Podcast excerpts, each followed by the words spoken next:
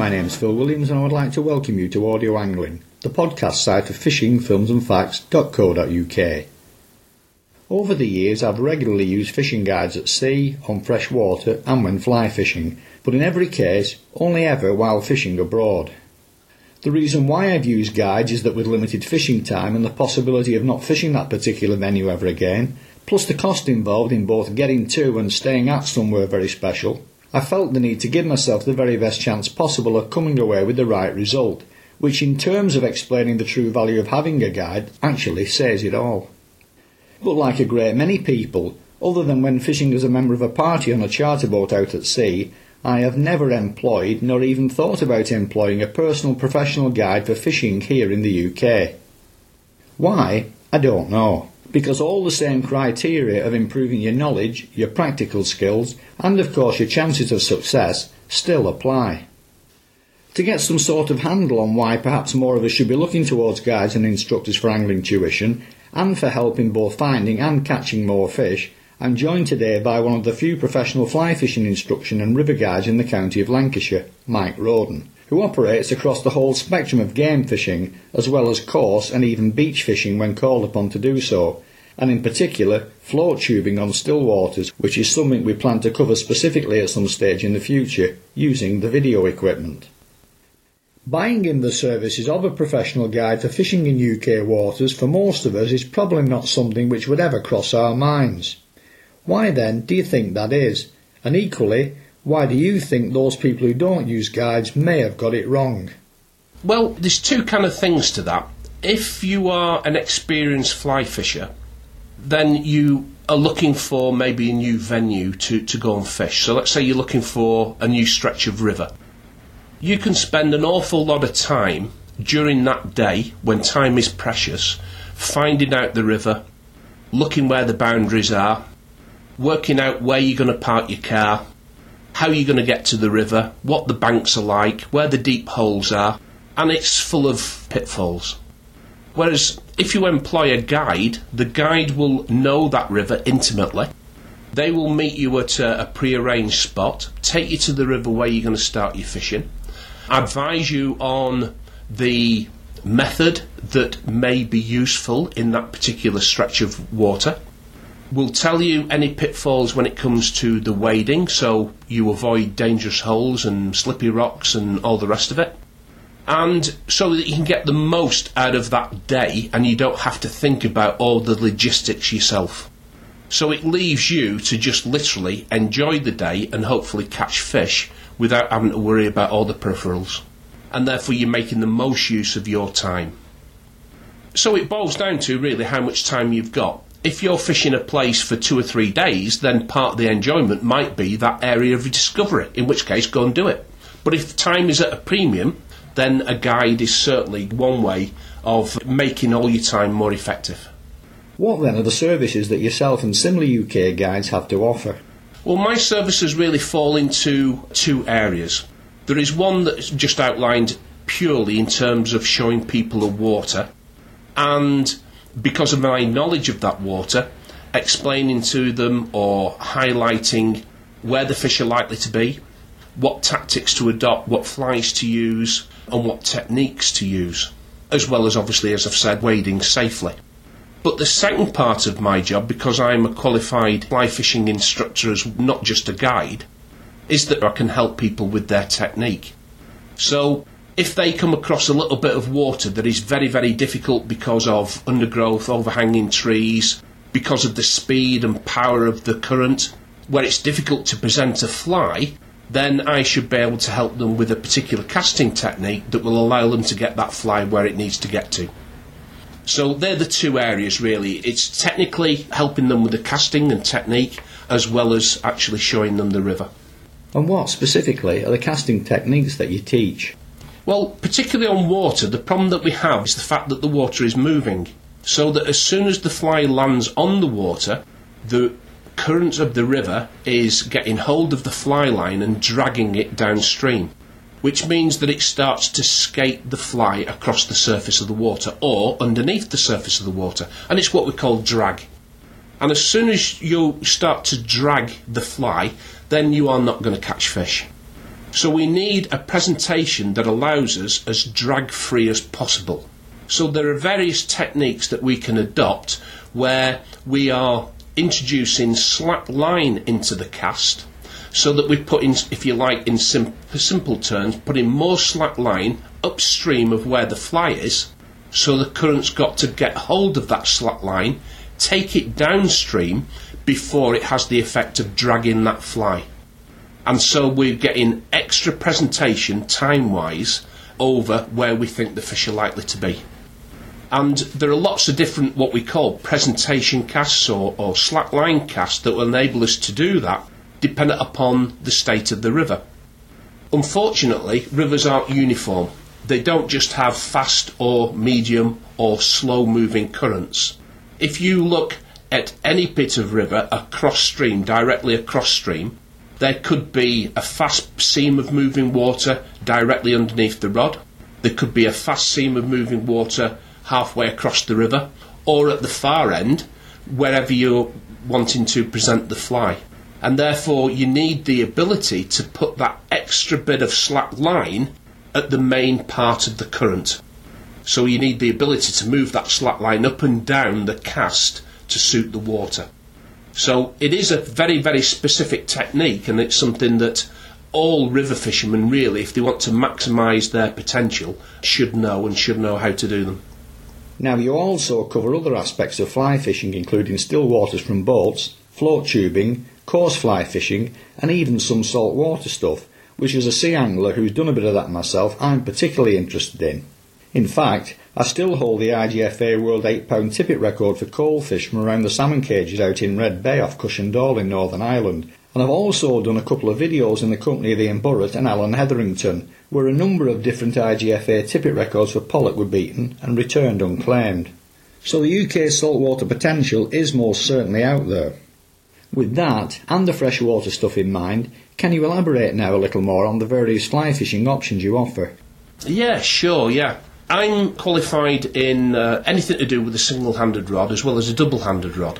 But if we take single handed fly fishing, single handed rod, that encompasses lots of different disciplines nowadays.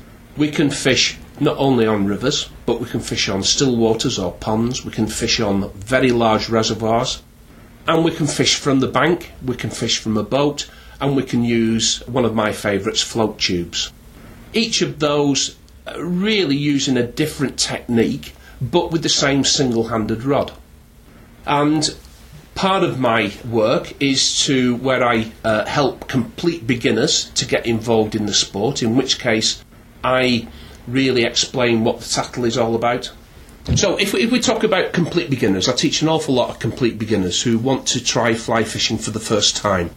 Then the normal format of that lesson would be that firstly we talk about equipment, we talk about how you put it all together. We talk about leader setups. We talk about fly selection.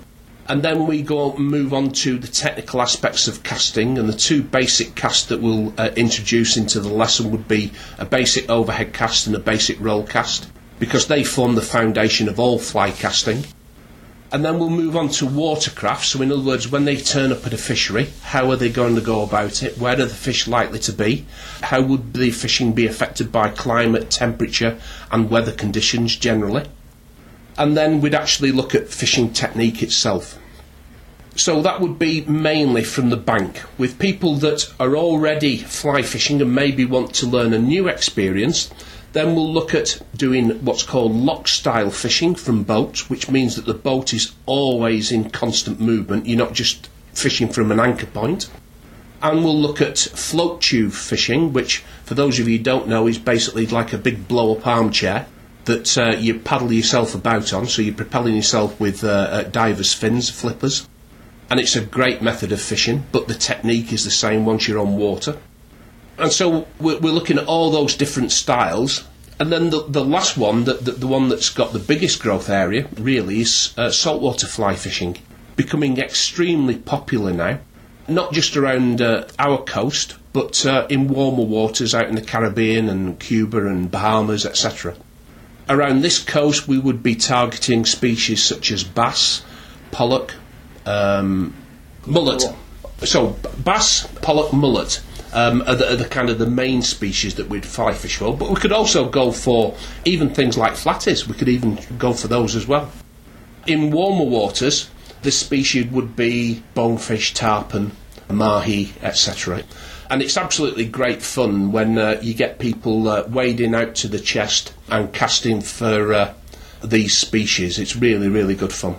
What can you tell us about your own personal background, fly fishing qualifications, and perhaps even some of your own successes both with people and with fish?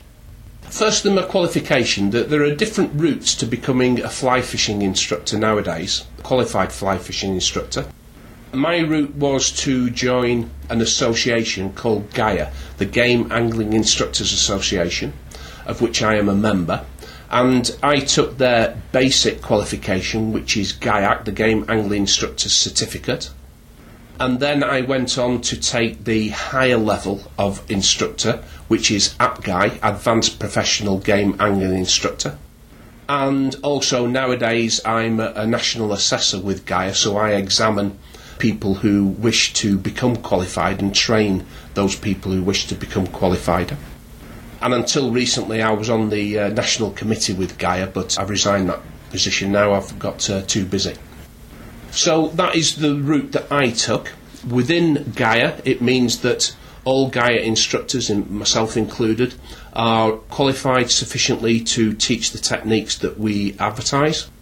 It also ensures that uh, we have public liability insurance and that we've been CRB checked and we've done child protection courses so that we're fully qualified to teach people of all ages, all backgrounds, etc. In terms of teaching, I get people from all walks of life complete beginners, very advanced casting techniques, but with both single handed and double handed rods. I've taught people as young as five, six years old, although I wouldn't absolutely advocate that in all honesty. I would suggest that a child who wants to get involved in fly fishing because it is technical needs to be 10, 11, 12 years old, I would suggest. But there's no upper age and there's certainly no restriction in terms of the sexes. The eldest client that I've had was a 98 year old lady who came to me for the very first time two years ago, it is now. She'd always wanted to fly fish and never ever had the opportunity, didn't know how to go about it and for her 98th birthday, her family clubbed together and bought a lesson with me. And uh, she came with me for a couple of hours at a still water and actually caught her first fish on the fly. In fact, her first fish full stop. And she was absolutely cock a hoops. I thought she was going to have a heart attack in excitement. so uh, that was probably uh, uh, something that will always stick in my memory. But all the lessons really are, are memorable because everybody's different. Everybody looks at things differently. Everybody goes about learning differently. And everybody want, has a different objective when it comes to fly fishing. Some people want to catch a lot of fish. Other people like the peace and solitude. And some people like the challenge. And fly fishing can offer all of those objectives. And there is no restriction on age or sex or ability, provided somebody is reasonably able bodied, then we can get them fly fishing. What about your earlier angling background prior to becoming an instructor? What's your fly fishing history, or angling history generally? I'd love to say that I've been fishing man and boy for years and years, but it's actually not the truth. I didn't get into fly fishing until fairly late in life. I was late 20s uh, before I uh, even got hold of a fly rod. Uh, and I got introduced to it by uh, a friend who was a fly fisher who uh, thought that he owed me a favour, as it were, and um, took me fly fishing with him one day. And I really, really, as the pun in- intended, uh, got hooked on it. I really thoroughly enjoyed it. I hadn't a clue what I was doing. The fly was getting caught up trees and in bushes, just like with every other beginner. But I did manage to catch a fish, luckily. And that excitement really kind of triggered a real interest in the sport. And so I went to an instructor myself to learn the basics. And then I really, really started fly fishing with a vengeance. I probably did more fly fishing in the first five years than most people would do in a lifetime. It really did kind of grab hold of me. But then I went away from it and um, kind of started to progress up the career ladder as you do. And because of time constraints, I only fly fished now and again. But then I got back into it and I reached the stage where then I was thinking of um, my own mortality, let's put it that way, without being too morbid and thinking there's got to be a lot more to life than just the daily grind. And so I uh, resigned my position with the company I was working for and uh, decided to become a fly fishing instructor with the thought initially that it would just keep me amused for a couple of days a week, maybe. I mean, I became a full time instructor now. This is my ninth year. And I never for one moment thought it would ever become a full time occupation. But uh, it really has grown, and uh, fortunately, I'm very busy. When fishing for yourself, what is your personal preference? Still waters or rivers? Oh, my preference is, is river. Yeah, I mean, to me, that is why fly fishing was invented to get out on a river. But I do, you know, two lots of things. I take trips of people uh, out on the river. So I might take, in fact, I've got a trip coming up uh, uh, next Wednesday when I'm taking six people on the River Eden. And we'll have a great time. It'll be a social get together. We'll have real good fun. Hopefully, I'll be able to show them some good fishing and they'll catch fish. But it's that kind of scenario. It doesn't have to be deadly serious. On other occasions, I might want to just take myself off on an isolated bit of river and not see another human being and just be part of nature, part of the river, and just really lose myself and, and forget all about everything for that brief uh, time. So, fly fishing can offer you any kind of objective you want. You can go out mob handed and have real good fun, have a good laugh, or you can have absolute complete peace and solitude. It depends on what you want to gain from it. Can we now look at some of the still water developments which have been, and in some cases still are, either in the controversial category or perhaps less liked either by yourself or fishery managers, starting with the use of sight bobs or indicators, which some purists argue are akin to coarse float fishing? Yeah, if there's one thing that really stirs up debate and uh, conflict of opinion, then indicators is probably the one. My own view is that I don't mind using indicators at all in the slightest. I use them for my own personal fishing and I teach people how to use them. A lot of people have the complaint, well, it's just like coarse fishing. Well, my counter to that is that if you're using a floating line, that is a float. It just happens to be 90 foot long float, but it is a float. The fact that you're putting an indicator on the end of it just makes it that little bit more convenient, that little bit easier, and allows you to really control the depth at which you're presenting that fly. So I've no objection at all to using indicators in the slightest. The one thing that maybe kind of is a little bit irksome to me, uh, purely as an instructor and looking through instructor eyes, is that under some circumstances with very commercialised fly fisheries, then nearly everybody is using an indicator because they don't know how else to, to fish. And they're catching fish purely using that indicator. If you took that indicator off, then they'd never catch another fish in their life. So that's one thing that I don't like from an in, uh, instructor point of view. But if you use an indicator correctly, it can be, in some circumstances, the only way you're going to catch fish. Okay, so let's now move a little bit further down in the water column in fact a lot further down, right to the bottom. What are your thoughts on boobies? Boobies again can kind of stir up a lot of emotion. This is normally with fishery owners because the way boobies were first invented, as it were, is for use with a fast sinking line, a very short leader, and the booby so that the line sunk lower than obviously the floating booby, but albeit underwater. And you normally fit, or would have in those days, fished them completely static. The problem was caused that the fish couldn't really understand why that fly isn't moving because everything else in the water is moving except the booby. And therefore, it was a great source of annoyance for them. And when they took the fly, they really took it with a vengeance, and more often than not, they end up swallowing that fly very deeply. So it is impossible to effectively catch and release that fish. When you pull it in, you're going to have to kill it. And therefore, a lot of fisheries don't allow you to use them for that very reason. However, things have moved on since the early days of boobies, and now you can use boobies with intermediate lines and sinking lines as part of your three or four fly setup. And it simply allows you to give a different presentation to the other flies. And in that case, the flies are always moving, and therefore, when the fish takes the fly, it takes it just like it would any other fly. It doesn't necessarily really swallow it down deep. So, a modern, a more modern use of the booby, in my opinion, should be allowable. It's only when you fish it absolutely static with a sinking line that it causes the problems that it does.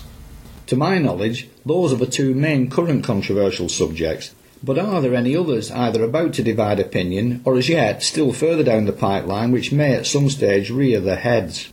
The only thing that's really taken, particularly the river fishing by storm over the last few years, is the use of what's called duoing or trioing. And that is basically where you're using a bushy dry fly and suspending a much smaller nymph, for example, underneath that dry fly. And the normal way of attaching the nymph to the dry fly is using what we call a Kiwi dropper or a New Zealand style dropper, where you tie the dropper directly to the bend of the hook of the dry fly. Um, so it's called Kiwi style or duoing or, or trioing. And that has really, really taken the river scene by storm and has some applications on still water as well and it's a means of being able to present a dry fly and a nymph and fish them both absolutely effectively. And under normal circumstances on a river, for every 10 fish that you catch, maybe using that method, maybe three or four would take the dry fly, five or six would take the nymph. So it can be a really effective method. It's funny you should say that, really, because back in the mid 1990s, I started whipping the eyed shank cut from a size 12 hook to the shanks of other hooks used to make suspender buzzers, with the extra eye appearing just above the bend of the hook. I then tied a short mono dropper to it, which was used to position a weighted buzzer further down at a preset depth. It wasn't particularly flexible in terms of depth adjustment, but it worked and subsequently appeared in Stillwater Trout magazine so sight bobs are not perhaps as new a topic as some people might think. Anyway, I'm getting off the subject. So how do you see guiding and tutoring as a potential growth area for the future? Well, again, this really is the, the peculiar nature of the business I'm involved in. People generally, whether it is enforced through redundancies and you know lack of work around, are acquiring much more leisure time. Sometimes it's not what they want, but they have got more time on the hands. And therefore, um, ironically, when times are quite tough, I can actually be extremely busy. Because people, maybe if they've been made redundant, they've got a little bit of redundancy package, they've got time on the hands, and they can fulfil some ambitions that have been put on the back burner because they've been working so hard previously. So they come to people like me and start something that they've always wanted to do other than that, I think fly fishing will never really get back to the numbers that were involved maybe kind of early mid 70s when there was a big massive boom of fly fishing with the opening of larger reservoirs and, and still waters to fly fishing. Massive, massive boom in those days.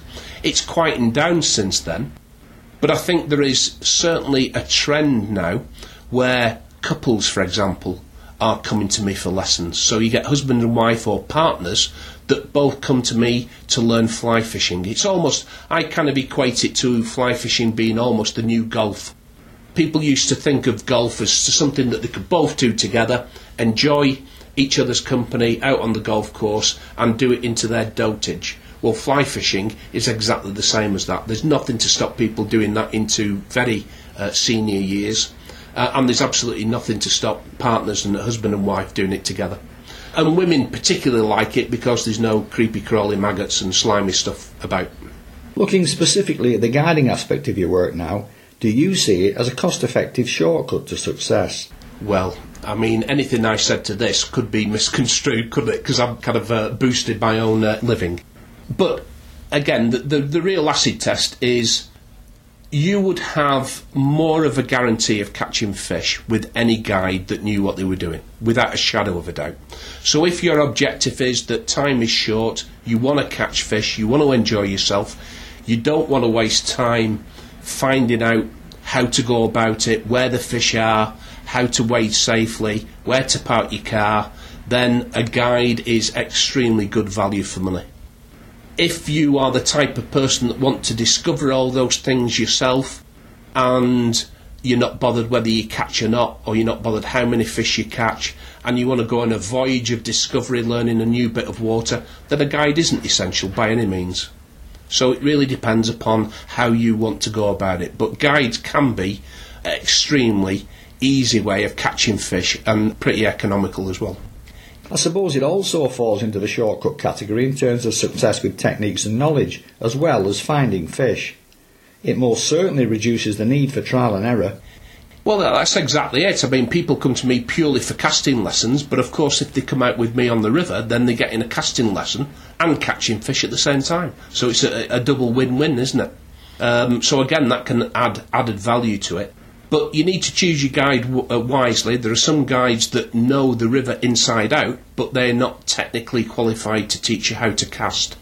And there are other people like myself that are technically qualified and guide that will enable you to get that win-win scenario. So, what's the extent of your instructional guiding area and species availability? Well, in terms of instructional side of it, I'm one of the fairly rare full-time instructors about. I do this seven days a week, all year round. So I teach people to fish for salmon, sea trout, saltwater species, reservoirs, the whole gamut really. And therefore, I'm available whenever the client hopefully is available, and we can reach a, good date together that's convenient for both of us. In terms of extent of fishing, then there isn't any, because wherever this fish, we can fly fish. And in the northwest in particular, we are blessed with some extremely good waters. We've got lots and lots of commercial fisheries around. We've got lots and lots of club waters where you can get day tickets. And we've got lots and lots of rivers. And it's a short haul to get out to the coast for salt species. So we have no limitations whatsoever in the northwest. We're, we are singularly blessed in that regard. What about local species availability? As regards uh, species, again in the northwest we're blessed. If we take the reservoir and stillwater scene, then they're predominantly uh, around rainbow trout. As most people know, rainbow trout is not an indigenous species to Britain. It was introduced from uh, California, uh, the strains that we have, many, many years ago. But it's the main species that we use now for leisure angling in um, still waters and reservoirs. But over the years that the farming industry, fish farming industry, have been dealing with rainbow trout, then they've done some, let's say, experimenting, but don't get the wrong idea when I use that word, in terms of trying to breed perfect specimen. And the perfect specimens have really come out to be things like golden trout and blue trout and tiger trout. And with blue trout and golden trout, they're still genetically the exact the same as a rainbow. It's just the process of selective breeding. There's no genetics involved. There's no chemicals involved. It's a natural process that has ended up with this blue trout, for example. And blue trout is a very prized possession in the stillwater scene because pound for pound, it's much much stronger than a rainbow and a lovely looking fish.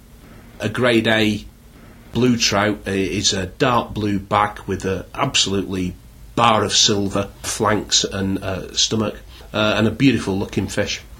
Aside from that, obviously, our indigenous species of trout is a brown trout. They are widespread now in every single river and, and river system that we've got. Our rivers are of such cleanliness now, generally, that they will all stock brown trout without exception. We still get isolated incidents of pollution and always will do, I guess.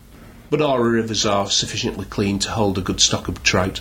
So you can go to places even like the River Irwell, which I remember when I was a kid. You could smell it before you got anywhere near it, and uh, you could see the, the scum and the foam and floating down, and it was a horrible psychedelic colour. But now there's some absolutely stonking brown trout available in the Irwell. So if we can clean that up, then we can clean any river up. And let's not forget the Mersey too, which I spent years working on with the Environment Agency back in the 1990s, when we turned it around quite literally from running sewer to running salmon in a little over 13 years, which has to be one of the greatest recovery stories of all time. On the rivers, we've got obviously a good head of brown trout, but also we've got another species called a grayling. A grayling isn't in every single river that we have in the northwest, the biggest exception being the River Lune. The River Lune is a fabulous river, particularly for sea trout and salmon, less so for brown trout, but there's not a single grayling in it.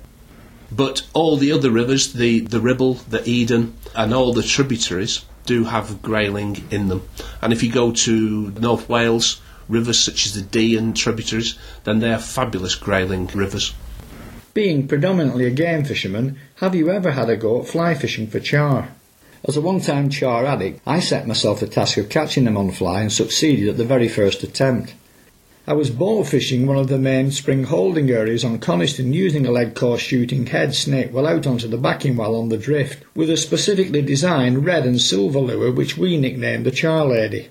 If my memory serves me well, I think I had three in consecutive casts before switching back to the spinning. So it can be done if you put your mind to it, as with the coarse fishing species. After all, they mainly feed on invertebrates. But one which doesn't is the pike, which is increasingly becoming a popular target species. So do you or your clients ever target pike and the smaller coarse fish species with the fly? Yeah, coarse fishing. Again, it's an ever expanding discipline within fly fishing. There are lots and lots of particularly ex coarse anglers that want to fish for their known species uh, using fly fishing techniques.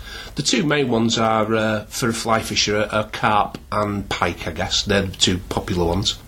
If we take pike, something I get involved in a, a, a lot, you need specific equipment, so you'd be looking at really an 8 or 9 weight rod, suitable line, heavy leader with a, a trace on the end of it, 8 or 10 inch trace and obviously suitable pike flies. But the other essentials are you need a net that's big enough and you need a, an unhooking mat because, as everybody who's fished for pike knows, they get very stressed out. You need to handle them with kid gloves. When I'm teaching pike fishing, I normally start people off on canals because it's a fabulous way of picking up jacks, getting them used to pike, getting them used to handling pike before they move on to, if you like, the specialist 20, 30 pounders, which you can get on occasions, which can be too daunting for a beginner. So canals are a fabulous place to start off. There's no great pressure to cast a long way, and you almost certainly every time you go out you'll pick up a jack of three. Really good fun. Carp fishing is a little bit more specialised. Really, the only time when we carp fish is during the summer months when we're using floating flies, the famous ones that um, mimic pedigree chum dog biscuit um, but again, can be uh, really good fun. What species of coarse fish can be regularly caught using a fly? I think I've caught every single species there is. Certainly all the common ones carp, rudd, roach, perch, bream, tench. Some of them are easier to catch on a fly than others. Perch are particularly easy to catch because obviously they're aggressive species. Some of the others are a little bit more difficult if they're kind of fairly exclusively bottom feeders. But I've caught every one, but the one that's eluded me up to now is uh, a barbel. I've never caught a barbel on a fly, and I'd really, really love to do so.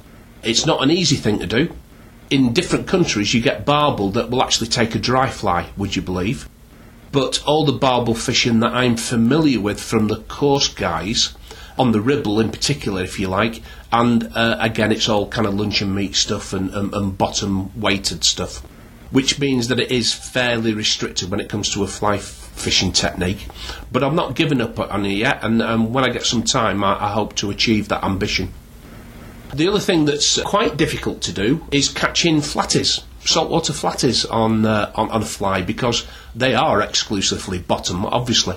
So you need to use. Uh, it's almost like the booby technique that we talked about earlier, except using uh, a weighted nymph. So it's a fairly heavy uh, sinking line short leader, and uh, heavily weighted nymphs. You can use in things like Czech nymphs and uh, present it. You're going to get, you know, you want a sandy bottom, you don't want somewhere where you're going to get snagged the whole time. Fleetwood, Knott End, those sort of areas are great for it. And the guy that put me onto that and uh, discussed the technique with him is a guy that's extremely well known in the Lancashire area, Martin James, the uh, Radio Lancashire broadcaster.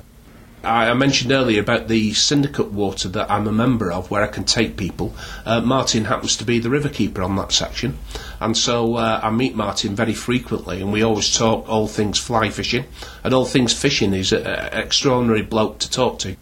And I would never have believed about catching flatties until he put me straight. So I've got him to thank for that. And you're catching these from the shore, I take it then? On the shore, yeah, off the Because beach. As fly fishing is always going to be a short or shortish range technique, I take it then that you're wading out into the water to get a better shot at them. Yeah, absolutely, you wade in, yeah, yeah.